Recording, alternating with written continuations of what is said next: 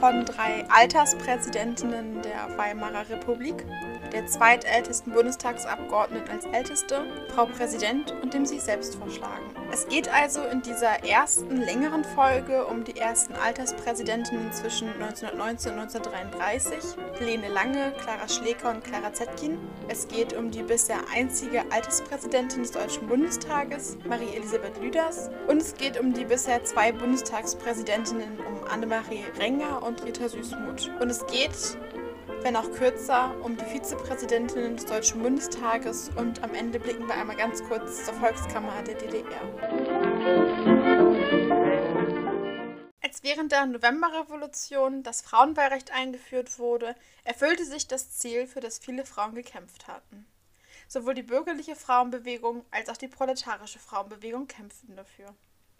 Irgendwie doch Seite an Seite, obwohl sie sich immer wieder scharf voneinander abgrenzten. Und doch hatte es Zusammentreffen und Arbeit gegeben.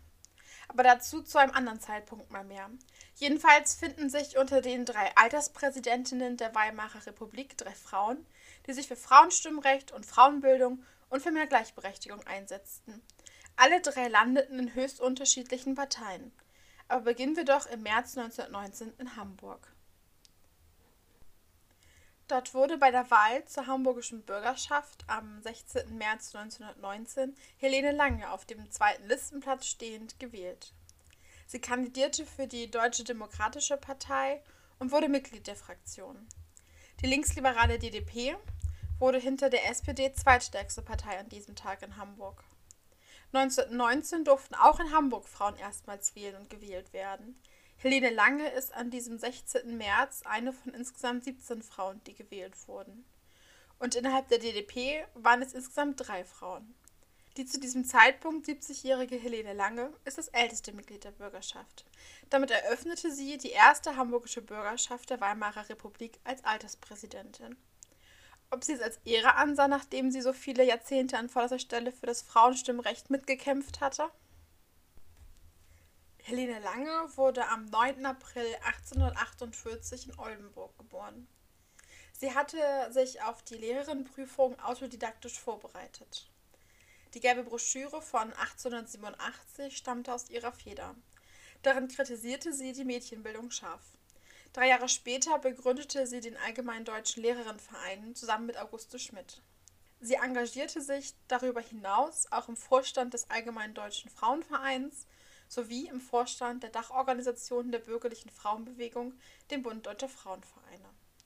1921 geht sie dann nach Berlin, weil ihre Lebensgefährtin, die DDP-Reichstagsabgeordnete Gertrud Bäumer, erste Ministerialrätin im Innenministerium geworden war. Helene Lange schied aus der Bürgerschaft aus, da war sie allerdings auch schon 72 Jahre alt. Ilse Reike, eine Parteikollegin und Mitstreiterin in der Frauenbewegung, hielt später fest, noch heute müsste jedes frisch gebackene Fräulein Doktor ihr Dank wissen, der streitbaren Bahnbrecherin für weibliche Bildung und Ausbildung. Ich könnte von Helene Lange noch sehr viel mehr erzählen, aber es hat jemand anders schon sehr ausführlich und sehr lesenswert getan, und zwar Bianca Walter, die ihr vielleicht vom Podcast Frauen von damals kennt. Ich verlinke euch den Beitrag in den Show Notes, genauso wie eine Folge von ihr aus ihrem Podcast über Gertrud Bäumer, die Lebensgefährtin von Helene Lange, in der auch Helene Lange erwähnt wird. Die zweite Alterspräsidentin der Weimarer Republik zeigt uns, dass Frauen in rechten Parteien und mit nationalistischen und antisemitischen Positionen keine neuere Erscheinung sind. Rechte Frauen, die gab es schon während der Weimarer Republik.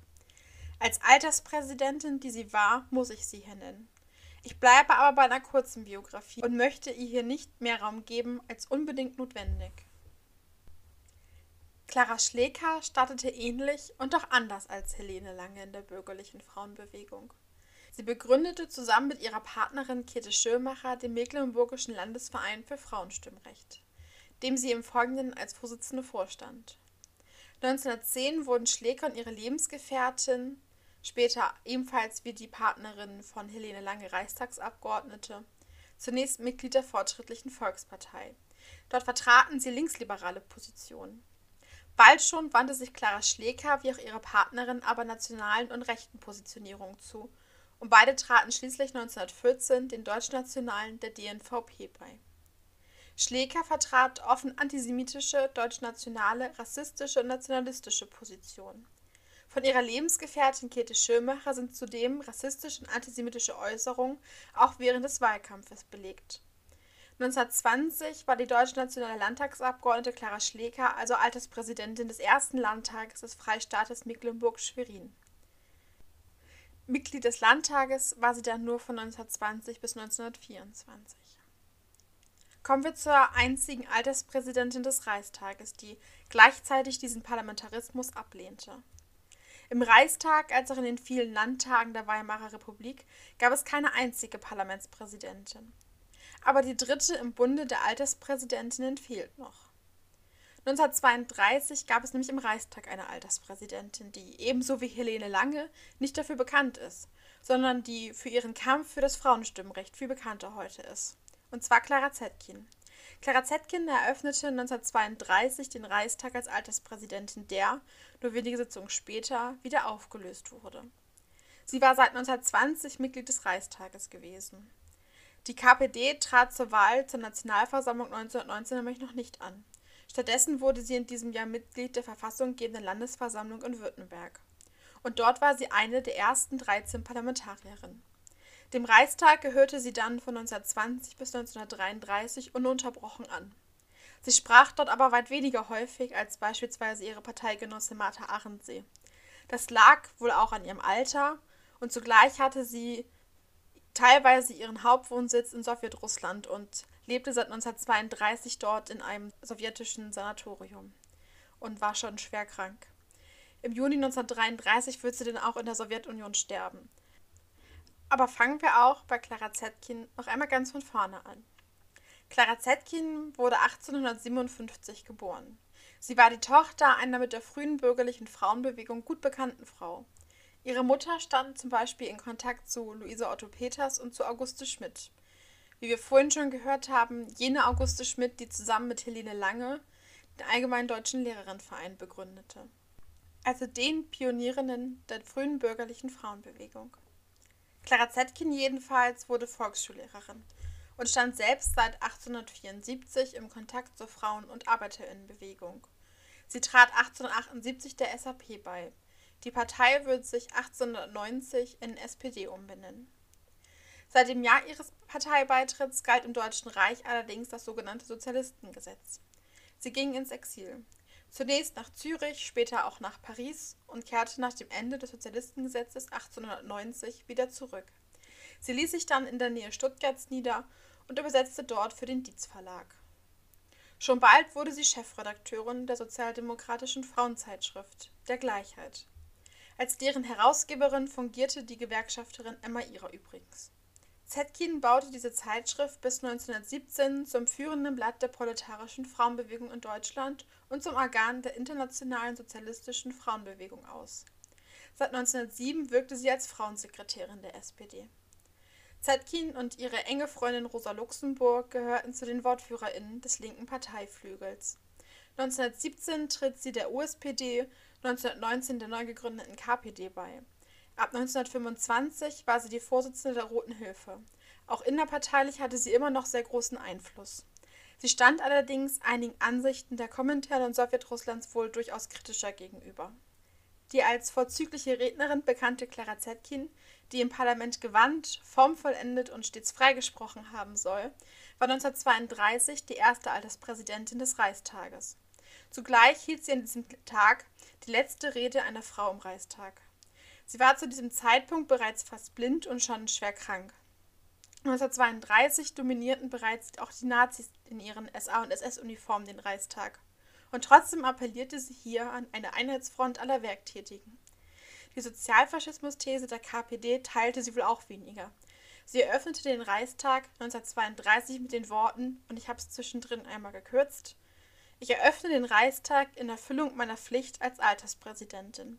Nach der Geschäftsordnung des Deutschen Reichstages wird die erste Sitzung des neu gewählten Reichstags durch das älteste Mitglied eröffnet und geleitet. Ich bin am 5. Juli 1857 geboren.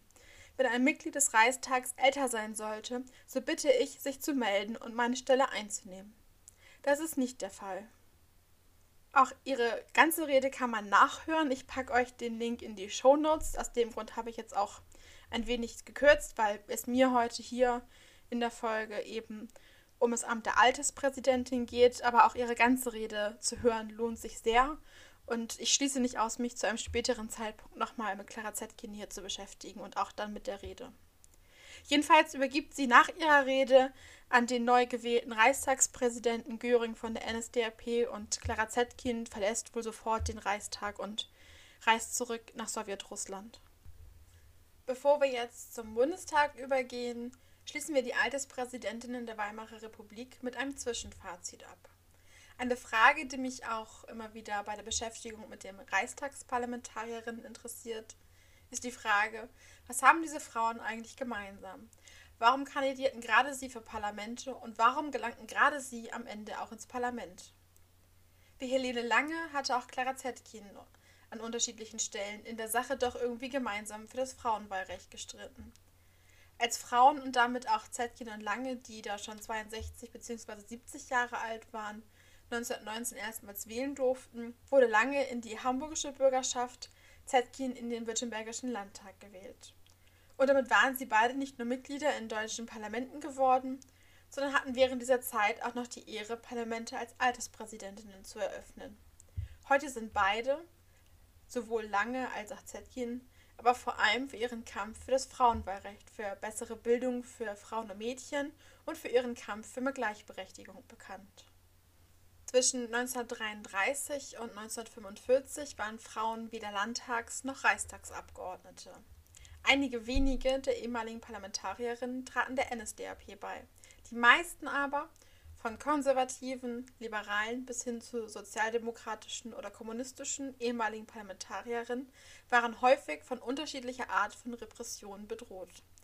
Dazu möchte ich aber noch mal eine viel ausführlichere Folge machen und verbleibe daher an dieser Stelle mit diesem Kommentar. Kommen wir also jetzt zur Bundesrepublik. Auch dort gab es eine Alterspräsidentin im Bundestag. Bisher eine einzige. Und auch sie sollte man eigentlich kennen. Die einzige bisherige Alterspräsidentin des Deutschen Bundestages war Marie-Elisabeth Lüders. Schon während der Weimarer Republik hatte die linksliberale Frauenrechtlerin dem Reichstag angehört. 1953 war sie aus Berlin in den Bundestag gewechselt und eröffnete diesen sogleich als Alterspräsidentin. Sogar gleich zweimal öffnete sie ihn als Alterspräsidentin, nämlich nach 1953, auch 1957. Aber anders als Clara Zetkin war Marie-Elisabeth Lüders nicht das älteste Mitglied des Hauses. Wer aber das eigentlich älteste Mitglied des Bundestages beide Male der geschäftsführende Bundeskanzler war und deshalb auf das Amt des Alterspräsidenten verzichtet hatte, wurde Lüders diese Ehre zuteil. Ihre Reden kann man auch auf YouTube nachhören, was ich sehr empfehlen würde. Und viele Reden aus dieser Zeit gibt es scheinbar nicht. Denn bei meiner Recherche nach Aufnahmen las ich, dass der CDU-Bundestagspräsident Videoaufnahmen verboten hatte. Dadurch wurden gleichzeitig die wenigen weiblichen Bundestagsabgeordneten in Bonn der 1950er Jahre unsichtbar gemacht. Lüders aber, die große Sozialliberale, war bekannt und so hoch angesehen, dass man im Regierungsviertel eines der Parlamentsgebäude nach ihr benannte. Aber zurück zur Alterspräsidentin Marie-Elisabeth Lüders. In ihrer Autobiografie, die zu lesen sich übrigens sehr lohnt, schreibt sie kurz darüber: Durch die erste Rede war nun der Weg gebahnt. Die gleiche Aufgabe fiel mir bei der Eröffnung des dritten Bundestages 1957 in der Kongresshalle in Berlin zu. Den Bundestag eröffnete sie mit ähnlichen Worten wie ZG 1932. Meine Damen und Herren, ich bin geboren am 25. Juni 1878. Ich darf fragen, ob sich ein Mitglied im Hohen Hause befindet, das zu einem früheren Termin geboren ist. Dann bitte ich es, sich zu melden. Das ist offenbar nicht der Fall. Dann erkläre ich die erste Sitzung der zweiten Wahlperiode des Deutschen Bundestages der Bundesrepublik Deutschland für eröffnet. Ihre Rede 1953 ist geprägt vom Tod des kurz zuvor verstorbenen regierenden Bürgermeisters von Berlin, vom Kalten Krieg und eben ganz Sozialpolitikerin, welche Aufgaben hier noch in den nächsten Jahren zu bewerkstelligen sind, wie Wohnungsnot und die Gestaltung des Bildungs- und Erziehungswesens. Egon Bahr erinnerte die Eröffnung durch die Alterspräsidentin Lüders später so. Sie sollte als Alterspräsidentin den Deutschen Bundestag eröffnen. Groß, ein wenig gebeugt, die eine Hand auf einen Stock gestützt, ging sie nach vorn und vergewisserte sich. Ich nehme an, ich bin hier die Älteste. Sie war die Älteste. Aber selbst wenn dies nicht zugetroffen hätte, es hätte niemand gewagt, ihr zu widersprechen. Geboren wurde Marie Elisabeth Lüders 1878. Sie besuchte eine höhere Töchterschule und eine Wirtschaftsfrauenschule. 1909 immatrikulierte sie sich im Fach Staatswissenschaften als eine der ersten Frauen. 1912 schließt sie ihr Studium mit der Promotion ab. Als erste Frau in Deutschland schließt sie mit dem Dr. Rere Poll ab. 1923 ist sie Mitbegründerin des Deutschen Akademikerinnenbundes. Und noch 1919 rückt die damals 41-Jährige für einen verstorbenen Parlamentarier nach und wurde Mitglied der Weimarer Nationalversammlung. Sie muss ihre Arbeit dort unverzüglich aufgenommen haben, denn wenig später hielt sie dort schon ihre erste Rede. Als Mitglied der linksliberalen DDP gehörte sie zu den Parlamentarierinnen mit der längsten Zeit im Weimarer Reichstag. Eine Unmenge an Reden hielt sie dort.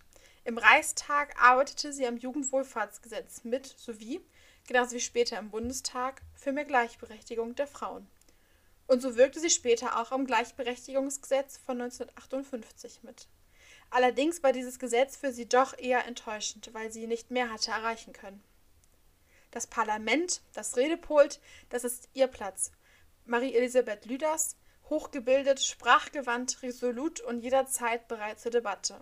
Wie viele der Parlamentarierinnen der Weimarer Republik galt auch Lüders als brillante Rednerin. Als Scharfschütze des Wortes etwa bezeichnete sie ihre Weggefährtin Ilse Reike später. Auf Zwischenrufe reagierte sie gleichzeitig spitz und humorvoll. Selbstbewusst tritt sie in den 1950er Jahren im Bundestag auf. Und selbstbewusst erzählt sie in einer derzeit in der ARD verfügbaren Retro-Folge von ihrem Leben. Aber noch einmal zurück ins Jahr 1932. Da kandidierte sie nämlich nicht wieder für den Reichstag. Aus Protest gegen die Zusammenarbeit ihrer Partei mit dem der NSDAP nahestehenden Jungdeutschen Orden.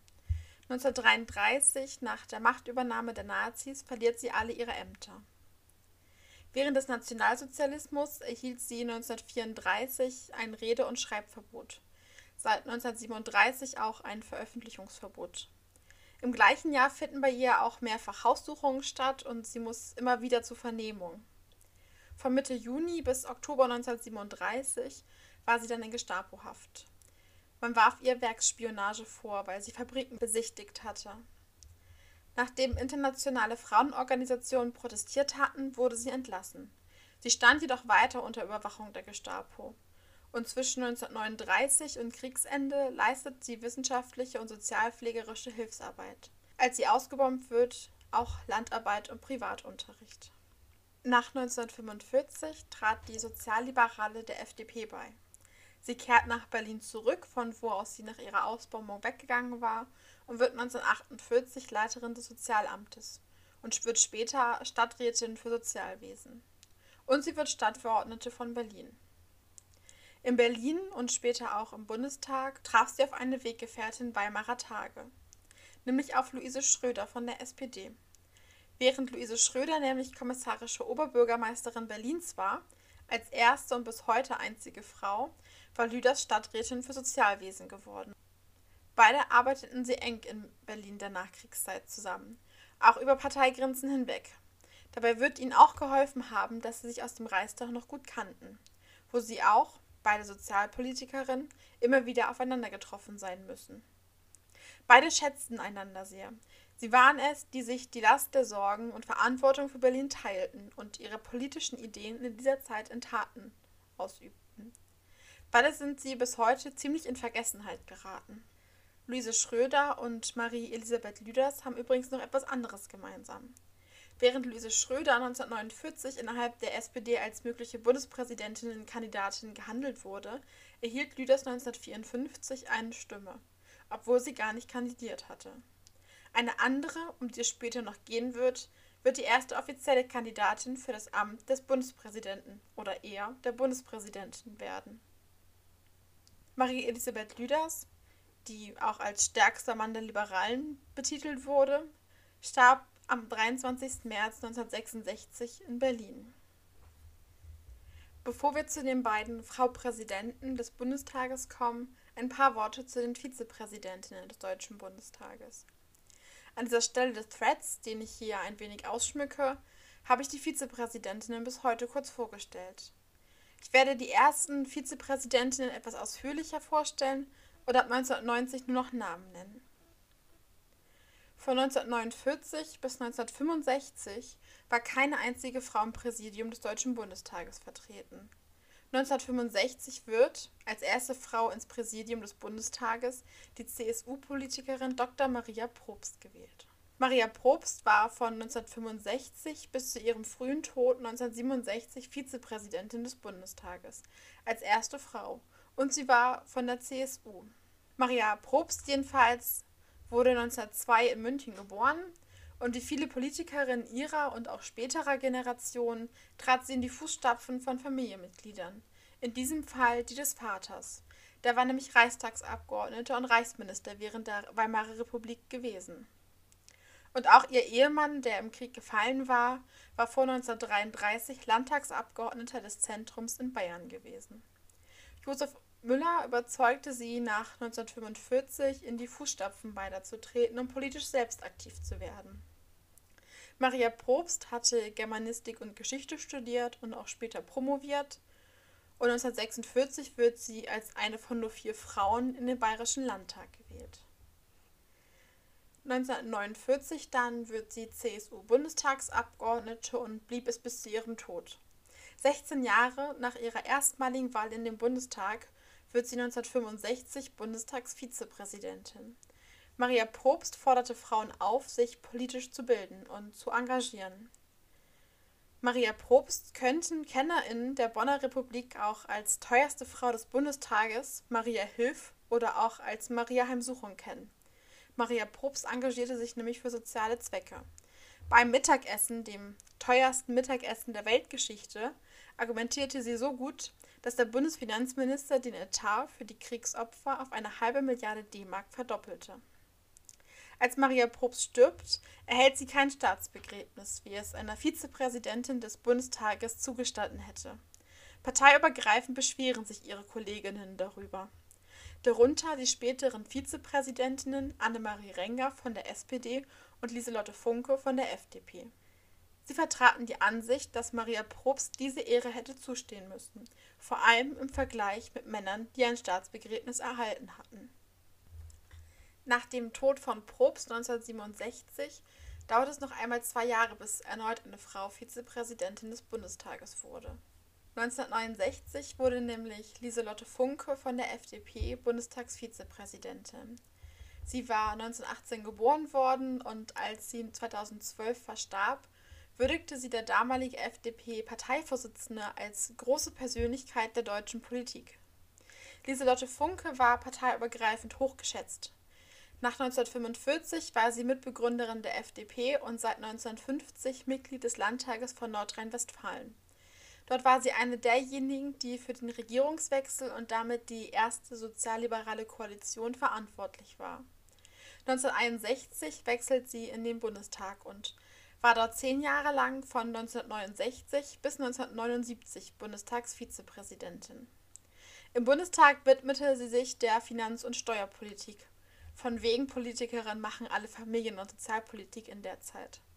1972 wurde sie Vorsitzende des wichtigen Finanzausschusses im Bundestag und war von 1977 bis 1982 auch stellvertretende FDP-Parteivorsitzende.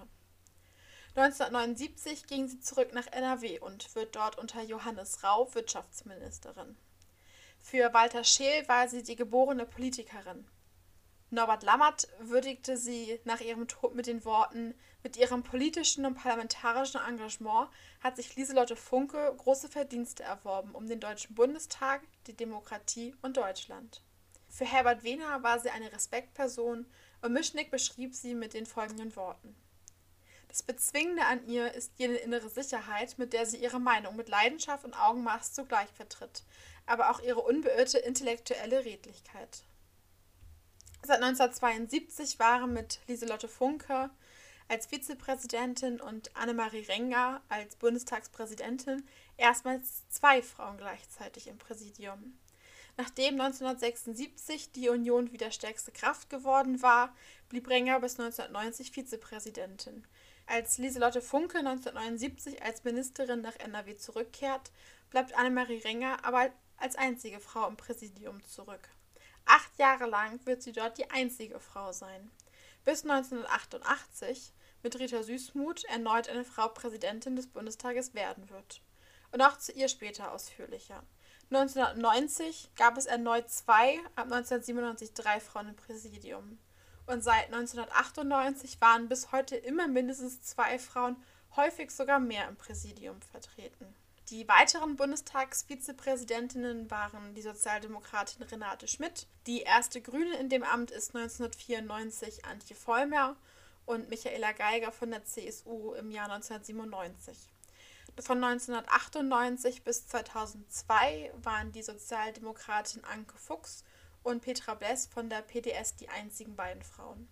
2005 wurden dann Gerda Hasselfeld von der CSU, Katrin Göring-Eckardt von Bündnis 90 Die Grünen und Susanne Kastner von der SPD Vizepräsidentinnen.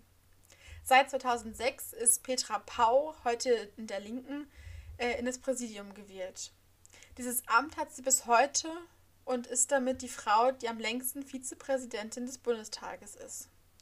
2013 wurden Edelgard Buhlmann und Ulla Schmidt von der SPD sowie Claudia Roth, die wie Petra Pau auch heute noch Vizepräsidentin ist, gewählt. 2017 gab es allerdings erstmals einen Rückschlag. Von sechs Präsidiumsmitgliedern gingen zunächst nur zwei an Frauen. Seit November 2020 sind es wieder drei Frauen. 2017 war dann noch die Christdemokratin Michaela Neu kurzzeitig Vizepräsidentin und auch Dagmar Ziegler von der SPD rückte Ende 2020 nach. Es ist die Krönung meiner politischen Laufbahn, sagte Annemarie Renger, die nach der für die SPD erfolgreich verlaufenden Wahl von 1972 die erste Bundestagspräsidentin wurde. 1972 sei es innerhalb der SPD klar gewesen, dass eine Frau dieses zweithöchste Staatsamt übernehmen soll. Da war Annemarie Renger, die Tochter aus einer sozialdemokratischen Familie, bereits seit 19 Jahren Bundestagsabgeordnete. Ebenfalls gehandelt als mögliche Kandidatin wurde Marie Schley, die am Ende verzichtete. In der Fraktion schlug Annemarie Renger sich selbst vor. In einem Interview, das man mittlerweile bei YouTube anschauen kann, erzählt sie davon. Und sie erzählt davon, dass auf ihrem Briefpapier als Bundestagspräsidentin der Präsident stand. Erst später wird man die weibliche Form benutzen. Als Frau Präsident wird sie nach ihrer Wahl zur Aufnahme ihres Amtes gerufen. Vollständig übergibt der Alterspräsident 1972 die Leitung der Bundestagssitzung an sie mit den Worten Frau Präsident, ich übermittle Ihnen die Wünsche des Hauses und bitte Sie, Ihren Platz einzunehmen. Nach Applaus begibt sie sich an ihren Platz und bedankt sich für ihre Wahl mit den Worten Meine Damen und Herren, Sie haben mir Ihr Vertrauen ausgesprochen, dafür danke ich Ihnen. Die Süddeutsche Zeitung kommentierte ihre Wahl zur Bundestagspräsidentin als die Wiedergutmachung des Männerparlaments. Und die Stuttgarter Zeitung schrieb eine Frau als zweiter Mann im Staat. In dem eben schon angesprochenen Interview, das ich euch wieder in die Shownotes packe, äußert sich Annemarie Renger auch über ihre Motive, Bundestagspräsidentin zu werden. Sie sagt darin wörtlich, ich nehme jedes Amt an, was zeigen könnte, dass Frauen das können. Vor ihrer Wahl wurde sie auch als Alibifrau bezeichnet und ihr wurde vorgehalten, dass sie nicht studiert hatte. Ganze 37 Jahre lang war Annemarie Renger Mitglied des Deutschen Bundestages. Sie wurde 1919 in eine sozialdemokratische Familie in Leipzig geboren. Vater und Mutter Wildung waren Mitglieder der SPD. Und in den 20er Jahren waren häufig bekannte Sozialdemokraten wie beispielsweise Paul Löbe zu Gast. Letzterer wurde ihr zu einem väterlichen Freund. Schon als Jugendliche wusste sie, sie will Parteisekretärin werden. Diesen Wunsch konnte sie sich erst nach 1945 erfüllen. Die 25-jährige Witwe wurde im Oktober 1945 Privatsekretärin des baldigen SPD-Vorsitzenden Kurt Schumacher, der im Büro Schumacher in Hannover die SPD wieder aufbaute und ihr erster Vorsitzender der Nachkriegszeit wurde. Und eigentlich wurde Annemarie Renger für ihn auch viel mehr als die Privatsekretärin. Sie war seine engste Vertraute. Sein Terminkalender findet sich heute im Archiv von Annemarie Renger. Aber erst nach seinem Tod kandidierte sie erstmals 1953 selbst für den Bundestag. Genau in diesem Jahr eröffnete übrigens eine gewisse Marie-Elisabeth Lüders als Alterspräsidentin, wie wir vorhin schon hörten. Annemarie Renger durchbrach viele Schranken.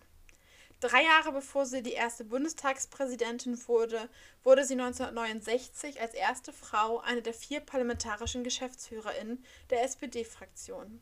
Nach der Bundestagswahl von 1976 bleibt die sozialliberale Koalition zwar weiterhin in der Regierungsmehrheit, aber die Union löst die SPD als stärkste Fraktion im Bundestag ab. Annemarie Renger bleibt im Präsidium, allerdings als Vizepräsidentin. Dieses Amt wird sie bis 1990 ausüben. Über den Weg Annemarie Rengers in die Politik und ihre Zeit als Frau Präsident, wie auf ihrem Briefpapier stand, könnt ihr sie selbst sprechen hören. Auch den Link packe ich euch in die Shownotes. Und, das hatte ich ja angekündigt, 1979 wird Annemarie Renger allerdings ziemlich aussichtslos als Bundespräsidentin von der SPD vorgeschlagen werden, als erste Frau. Zwölf Jahre nach Annemarie Renger wird die CDU-Politikerin Rita Süßmuth Bundestagspräsidentin. Von 1988 bis 1998 war sie zehn Jahre lang die bisher letzte Präsidentin des Deutschen Bundestages. Rita Süßmuth studierte Romanistik und Geschichte in Münster, Tübingen und Paris. Danach promovierte sie 1954 mit der Arbeit Studien zur Anthropologie des Kindes in der französischen Literatur der Gegenwart in Münster. 1971 wird sie ordentliche Professorin für Erziehungswissenschaft an der Pädagogischen Hochschule Ruhr. 1973 wechselt sie nach Dortmund. Und von 1982 bis 1985 war sie dann Direktorin des Instituts Frau und Gesellschaft in Hannover. 1981 ist sie Mitglied der CDU geworden, leitete seit 1983 als Vorsitzende den Bundesfachausschuss für Familienpolitik und von 1986 bis 2001 war sie Bundesvorsitzende der Frauenunion. Etwa zeitgleich war sie auch Mitglied im Präsidium der CDU. 1985 wurde sie als Quereinsteigerin Bundesministerin für Jugend, Familie und Gesundheit unter Helmut Kohl. 1986 sorgt sie dafür, dass sie auch zuständig für Frauen wird als Ministerin und wird die erste Frauenministerin. 1987 wird sie Mitglied des Bundestages. Als sie 1988 Bundestagspräsidentin wird, schied sie aus der Regierung wieder aus. Dort war sie Helmut Kohl inzwischen zu unbequem geworden. Man habe sie weggelobt. Als Quereinsteigerin kam sie in die Politik und bis 2002 blieb sie CDU-Bundestagsabgeordnete. Als sie sich 1992 zum Paragraphen 218 äußerte, dass die letzte Entscheidung bei der Frau liegen müsse, kritisierten sie sowohl die CDU-Bundestagsfraktion als auch Helmut Kohl sie heftig. Auch als sie für die Verwendung von Kondomen als Schutz vor AIDS warb, erfuhr sie erneut heftigen Widerspruch aus ihrer eigenen Partei. Ein Jahr später warf sie Steffen Heidmann vor, den Nationalsozialismus zu verharmlosen. Heidmann war 1994 der Wunschkandidat von Helmut Kohl für das Amt des Bundespräsidenten. 1998 unterstützte Rita Süßmuth die Errichtung des Holocaust-Mahnmals in Berlin und auch ihr Einsatz für eine Frauenquote innerhalb der CDU führte zu innerparteilichen Diskussionen. Und auch als sie als erste der Parlamentspräsidentinnen die Verhüllung des Reichstags durch Christum Mitte der 1990er Jahre nicht ablehnte, gerät sie mit ihrer Partei, vor allem aber mit dem übermächtigen Kohl in Konflikt. Ebenso wollte sie Mitte der 1990er Jahre eine Frauenquote in der CDU durchsetzen. Letztlich wurde sie 1996 aber nicht eingeführt. Für ihr Engagement gegen AIDS wurde sie 2007 mit dem Reminders Day Award ausgezeichnet. Eine Parlamentspräsidentin fehlt allerdings noch. Von April bis Oktober 1990 war die Christdemokratin Sabine Bergmann-Pohl Präsidentin der Volkskammer. Zugleich war sie das letzte Staatsoberhaupt der DDR. Sie war 1981 in die CDU, eine der Blockparteien der DDR, eingetreten. Am 18. März 1990 bei der ersten freien Volkskammerwahl zog sie ein und wurde am 5. April zur Präsidentin gewählt. Mit der Wiedervereinigung Deutschlands am 3. Oktober 1990 wird sie Mitglied des Bundestages, wo seit zwei Jahren eine gewisse Rita Süßmuth Bundestagspräsidentin ist. Bei den Bundestagswahlen 1990, 94 und 98 wird sie über die CDU-Landesliste erneut in den Bundestag gewählt. Mit dem Tag der Wiedervereinigung war sie aber nicht nur Bundestagsabgeordnete geworden, sondern auch Bundesministerin für besondere Aufgaben bis zum 18. Januar 1991. Lassen wir Sabine Bergmann-Pohl ein wenig außen vor, denn mit der DDR kenne ich mich für eine stichhaltige Aussage einfach viel zu wenig aus. Dann wird deutlich, auch die Frauen, die Bundestagspräsidentinnen wurden, mussten sich letztlich immer wieder behaupten. Sie mussten sich das, was sie wurden, erkämpfen. Während Annemarie Renger selbstbewusst sich selbst vorschlug, war Rita Süßmuth aus der Bundesregierung wegkomplimentiert worden.